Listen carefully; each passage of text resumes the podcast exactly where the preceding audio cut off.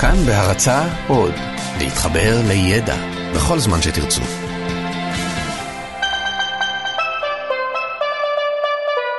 לא סופי, עם דוקטור אושי שוהם קראוס ויובל מלכי.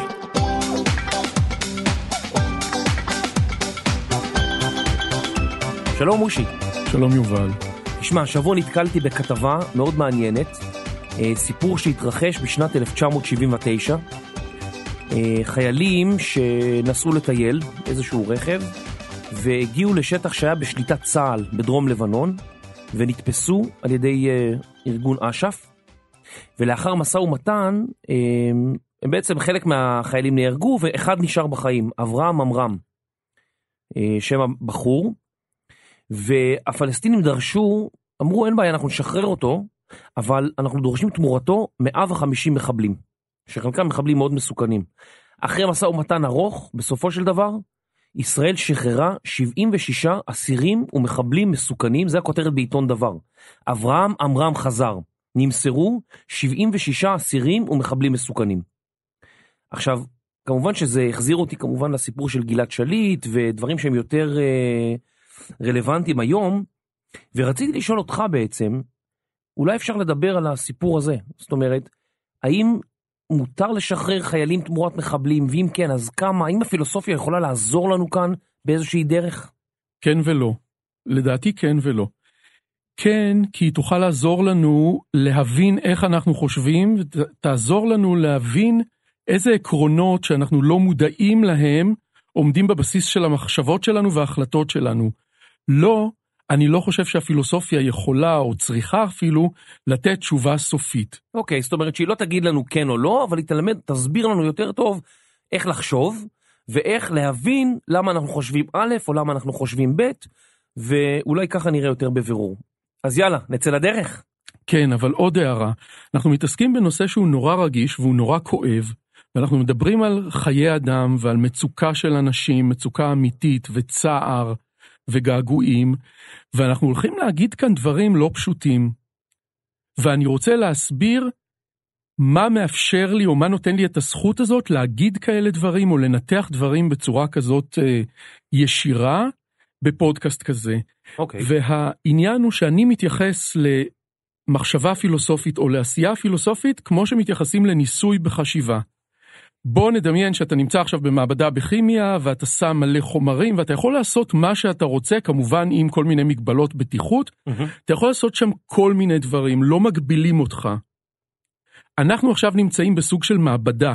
המעבדה שלנו זה מעבדת שכל, מעבדת חשיבה, ולצורך החשיבה אנחנו רוצים להיות מסוגלים להגיד את כל מה שאנחנו חושבים, גם אם הדברים האלה יכולים להיות קשים לשמיעה.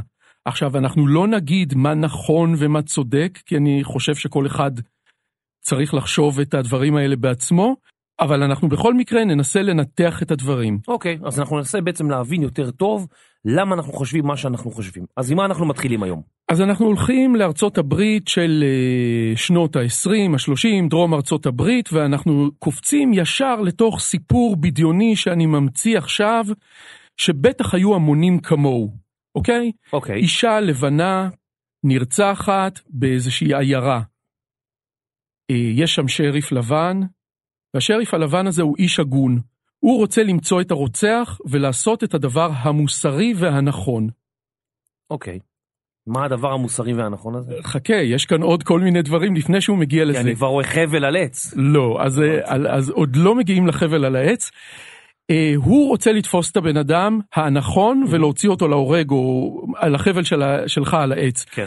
אבל מגיע לאוזניו, מגיעה לאוזניו שמועה שאנשים של הקו קלוקס קלן, שהגזענים האלה של ארצות הברית הלבנים, כן, KKK. בטוחים ששחור עשה את זה. ומה שהם מתכננים לעשות זה להיכנס לשכונה של השחורים בעיירה הזאת, ולעשות שם שריפה ענקית, והאיש הזה, השריף שלנו, ממש יושב ומנסה לחשוב מה לעשות. אוקיי? הוא חושב, אה, הולך להיות כאן בלילה הזה אסון שיכולים להרג נגיד 30 אנשים חפים מפשע בשכונה של השחורים.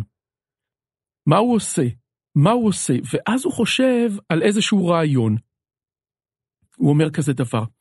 אולי מה שאני צריך לעשות כדי להציל את האנשים החפים מפשע השחורים האלה מה-K500, זה לצאת מהשריפיאדה שלי ולראות את ההומלס הלבן הראשון שאני תופס אותו שם, לקחת אותו, לקשקש אה, כל מיני ראיות אה, שקריות אה, נגדו. שדו, שדווקא הומלס לבן עשה את זה ולא כן. מישהו שחור. כן, ואז הוא מגיע ישר לעץ שלך באותו יום, בואו נקצר, זה סיפור דמיוני, נגיד שהמשפט הוא מאוד קצר והכל בלי, בלי בעיות, אוקיי. ותולים אותו באותו יום, והוא הצליח להציל את השלושים השחורים, ש... או את השלושים או את הארבעים השחורים שהיו אמורים אולי להיהרג באותו לילה בעיירה. עכשיו נשאלת השאלה, מה המעשה המוסרי הנכון לעשות? אני מנסה לחשוב איך זה קשור לשאלה הזאת של, ה... לשאלה הזאת של החיילים, של להחזיר אה, רוצחים, מחבלים, תמורת חייל. בואו נלך באמת לאחת הדוגמאות שאנחנו כולנו מכירים, לדוגמה של גלעד שליט.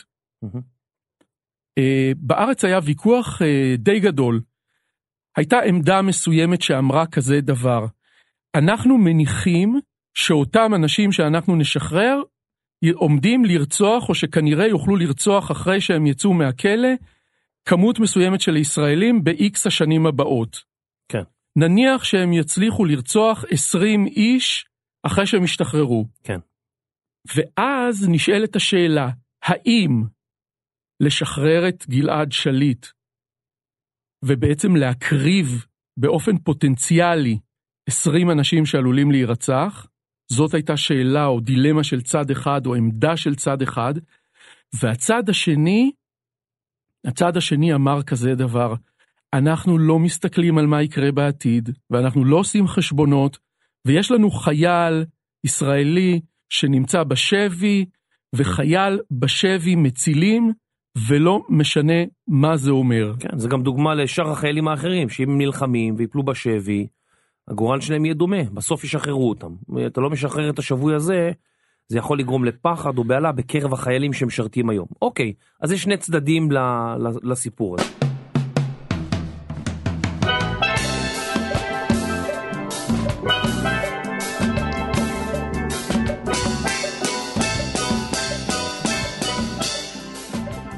הפילוסופיה מדברת על שני סוגי מחשבה שונים, שבעצם רלוונטיים לדילמה שלנו. עיקרון מוסרי פילוסופי אחד אומר דבר כזה, מה שצריך לעשות כדי לעשות את הדבר הנכון מבחינה מוסרית, זה לחשוב על מטרה כלשהי, מטרה סופית, שהיא ממש ממש צודקת וממש ממש טובה. במקרה שלנו, להציל כמה שיותר חיי אדם. ואז אומרים האנשים האלה, הפילוסופים האלה, אתה, את, כל פעולה צריכה להימדד לאור המטרה הזאת. אם הפעולות שלך עכשיו יגרמו להצלה של יותר אנשים, הפעולות שלך מוסריות ונכונות, ואם הפעולות שלך יגרמו להרג של אנשים אחרים, אז הפעולות שלך לא מוסריים. כן, אבל אם יש לי חייל אחד ורוצים תמורתו אפילו 30 אנשים, והסיכוי שהם יהרגו מישהו, יש איזשהו סיכוי, אסור לי אף פעם לשחרר אף חייל. לפי הגישה הזאת, שנקראת הגישה הטלאולוגית, אתה לא היית צריך לשחרר את גלעד שליט. כן. לפי הגישה הטלאולוגית, מה שאתה צריך לעשות זה דבר די בוטה. אתה צריך לקחת נייר ולכתוב את הספרה אחת, וזה מסמל את גלעד שליט. אני מתנצל בפני גלעד שליט שאנחנו מדברים עליו כאילו שהוא אובייקט, אבל הוא הפך להיות איזשהו סמל אה, במדינה. כן. זה נכון לגבי המון מקרים. נסמן מספר אחת, זה יהיה גלעד שליט. מתחת לזה נסמן כמה חיילים או כמה אזרחים יכולים למות או עלולים למות אם נשחרר את הרוצחים. נניח שזה יהיה 30, ואז אני צריך לעשות מינוס 1, אני מתנצל, פלוס 30 שווה 29, ואני רואה שהייתי צריך להפוך או הייתי צריך לוותר על גלעד שליט. זו התפיסה כן, שמנחה את האנשים שחושבים טלאולוגית. סבבה, אבל, סבבה, אבל רק לפני שאתה מסביר מה זה, אנחנו עדיין, יש הרבה מאוד נתונים והרבה מאוד משוואות שלא נכנסות לחישוב הזה. זה לא רק כמה אנשים יהרגו מול מי, זה איך הצבא שלך יתפקד, איך החיילים שלך, איך ההורים ששולחים את הילדים שלהם לצבא, אתה יודע. אם נגיד, לא, החלטנו לפי הגישה הטלאולוגית שאנחנו לא משחררים אותו, יכול להיות שעכשיו חצי מההורים אה, שהבנים שלהם עומדים להתגייס, יגידו קרבי לא. אתה צודק מאוד, אתה צודק מאוד, ומה שחשוב אם זה ככה להגיד, שבעצם אנחנו לא מנתחים את המקרים האלה בצורה מורכבת ועמוקה, זה נכון, אנחנו לא יכולים לעשות את זה ברבע שעה, 25 דקות. אנחנו בוחנים את שני העקרונות הבסיסיים, כל אחד מסמן צד אחד של מחשבה, והם מסמנים את הקצוות של הדיון שלנו. אוקיי, אז, אז מה זה בעצם טלפלאולוגי? טלאולוגי. סתם נו, צחוק. טלוס, טלוס זה מטרה ביוונית עתיקה או תכלית, והגישה הטלאולוגית אומרת תמצא תכלית או מטרה צודקת ותקדם אותה. מה מוסרי, מה לדעתך זה דבר שנחשב מוסרי לדעת מי שמחזיק בגישה טלאולוגית? מה הוא צריך להגיד? אה, הוא צריך להגן או לשמור על חייהם של כמה שיותר אנשים במדינה. כן, אבל אני שואל כזה דבר. אה, האם לנפץ את הטלוויזיה הזאת שיש כאן באולפן, כן. זה מוסרי או לא מוסרי? אה, לא מוסרי. אלא אם היא הייתה משדרת אולי זימה, ואז כן. בדיוק. התשובה הטלאולוגית תמיד תהיה תלוי. מותר להרוג? תלוי. תלוי אם... אה, תלוי אם זה יקדם הצלה של הרבה כן. אנשים, אז כן, אם זה לא יקדם, אז לא. הגישה השנייה, זאת הגישה שנקראת גישה דאונטולוגית, דאון זה ראוי ביוונית עתיקה. וזאת הגישה שאמרה, חייל לא מחזיקים בשבי, לא עושים חשבונות.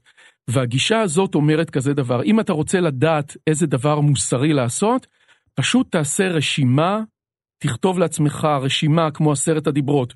לנטוש חייל אסור, לעשות ככה מותר, לעשות את זה אסור, לעשות את זה מותר, ותפעל לפי הרשימה ואל תעשה חשבונות. אז יובל, בוא נסכם. אם השריף שלנו חושב בצורה טלאולוגית, הוא יקריב את ההומלס, יתלה אותו כדי להציל את ההרוגים השחורים הפוטנציאליים. ואם ראש הממשלה שלנו חושב טלאולוגית, הוא יקריב את גלעד שליט כדי להציל הרוגים פוטנציאליים. לעומת זאת, אם השריף חושב דאונטולוגית, הוא יגיד משהו כזה, לא הורגים חף מפשע ולא משנה מה קורה. וראש הממשלה הדאונטולוג שלנו יגיד, לא משאירים חייל בשבי ולא משנה למה זה יוביל.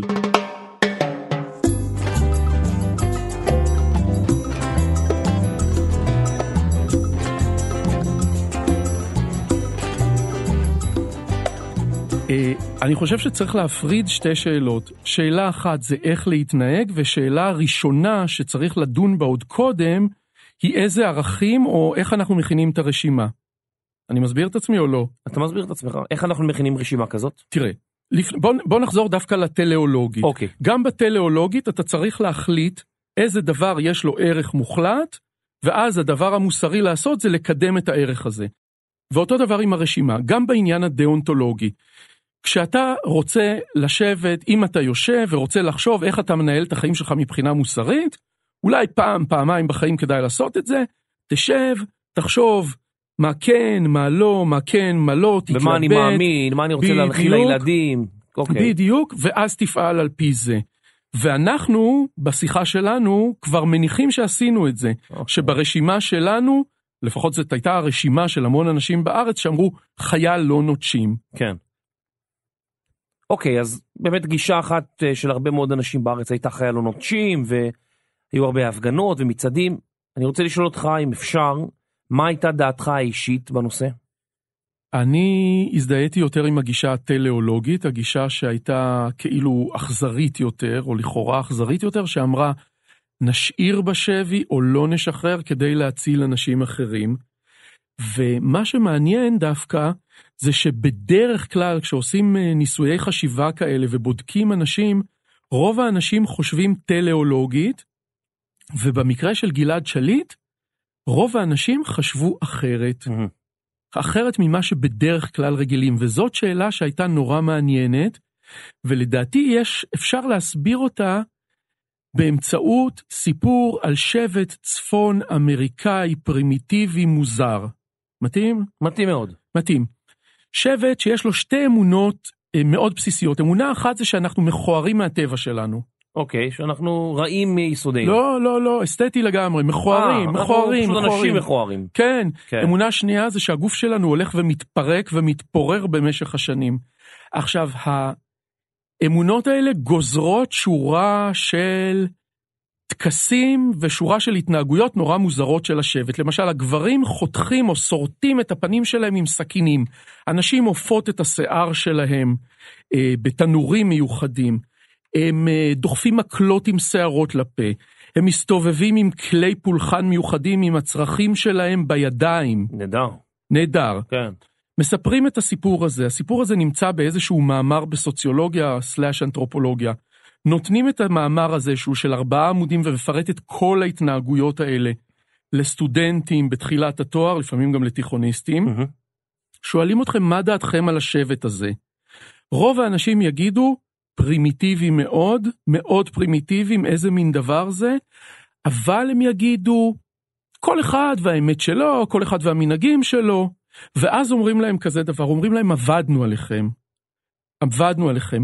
בעצם דיברנו על עצמנו, דיברנו על החברה המערבית, ואז מסבירים. אנחנו לא חושבים שאנחנו מכוערים מהטבע שלנו? אנחנו חושבים. רוב האנשים או שמשנים תסרוקת, או שמשנים את הצבע, שיער, צו- מתאפרים. מתאפרים, אה, משנים את האף, משנים את החזה, משנים כל דבר שאפשר לשנות. למה אנשים משנים? לא מרוצים ממה אוקיי. שיש. להיות יותר יפים מאשר... כל היום. הזמן אנחנו עם ויטמינים ועם תוספים ודיאטות, כי הגוף שלנו הולך ומתקלקל. ואז אנחנו אומרים להם, רגע, מה זה ששורטים עם אה, סכין, אה, מה זה ששורטים את ה... שהגברים שורטים את הפנים? עם. מתגלחים. כן. ומה זה נשים עופות את השיער? זה פן כזה. מהמם. ומה זה שמסתובבים עם הכלים עם הצרכים? זה נגיד בקופת חולים, כשאתה עושה בדיקה, אתה מסתובב עם חיוך מבויש עם התוצרים שלך. כן. ואוי, זה מזכיר לי בדיחה. What is brown on the piano? וואי. Beethoven's last layout. אבל אה, טוב, אה, לא חייבים, לא חייבים. זה בסדר. אמ, זה הניסוי שעושים לאנשים, אבל מה בעצם רציתי להגיד? רציתי להגיד שאפשר לעצב את תפיסת, את, את התפיסה של כל אחד מאיתנו, כולל אנשים שטוחנים את זה ומלמדים את זה ולמדו את זה כמוני, לעצב את התפיסה שלנו באמצעות שימוש בשפה ובגורמים מתווכים אחרים. יש הבדל נורא משמעותי כשאתה אומר צריך להציל חייל בשבי, כן. לבין כשאתה אומר, הילד של כולנו נמצא אצל האויב. כן. אני מסביר את עצמי? אתה מסביר את עצמך, זה שני דברים אחרים לגמרי. שני כי דברים חייל אחרים. הוא לא, אוקיי, יש חייל בשבי, הילד של כולנו זה כבר הרבה יותר רגשי, יש לו כבר בדיוק. חיבור אחר. בדיוק. הניסוחים שאנשי התקשורת בוחרים להשתמש בהם, בעצם מייצרים את תפיסות העולם שלנו עוד בלי שאנחנו יודעים אותם. כן. אנחנו באיזשהו אופן גם מעוגנים מהשאלה. השאלה, האופן שבו אני מנסח את השאלה בעצמה, לא רק להגיד "ה- הילד של כולנו נמצא בשבי, אלא הדרך שבה אני שואל, האם אה. צריך חייל לתת לאברהם עמרם להינמק בכלא עשרות שנים? לעומת השאלה, האם היה צריך אה, להציל אה, או לשמור על העתיד של אה, אזרחי מדינת ישראל?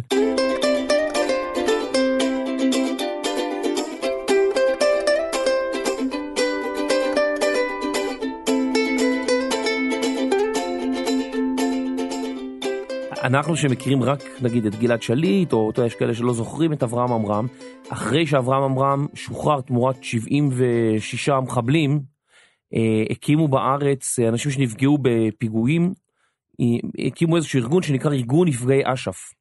והם בעצם באו למחות כנגד זה שמשחררים בן אדם אחד תמורת 76 אסירים ומחבלים מסוכנים, שחלקם כנראה ימשיך בפעילות טרור ואולי אפילו יגיעו למדינת ישראל אחר כך במטרה לרצוח.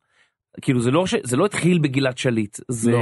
זה היה לא, פה הרבה וכמו- מאוד שנים. נכון, וכמו שאמרנו, זה באמת לא הוגן להשתמש בגלעד שליט, אה, שהוא בן אדם פרטי עכשיו, צריך לחיות את החיים שלו. מצד שני, אנחנו לוקחים אותו כדוגמה, כי הוא גם היה אישיות ציבורית באיזשהו אופן.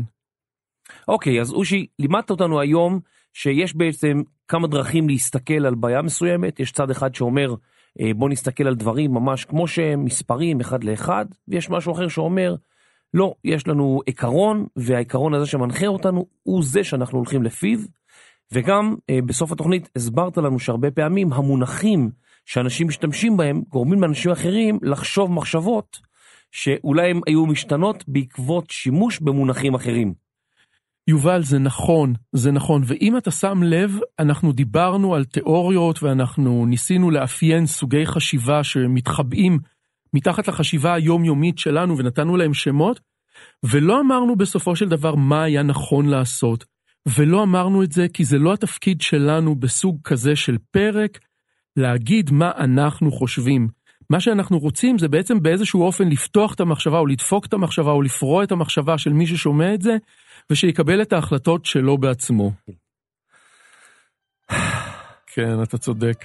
אני מתלבט, זה, זה פרק, אה, כבד פרק וואחד. פרק כבד, כן, כן, כן. בוא נעשה בפרק הבא משהו יותר קל בבקשה, אושי. בשבוע הבא.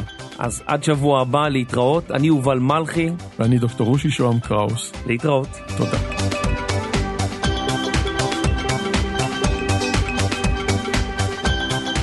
הפיקו איתנו את הפרק גם רני שחר, אסף רפפורט ואייל שינדלר. נתראה בפרק הבא של לא סופי.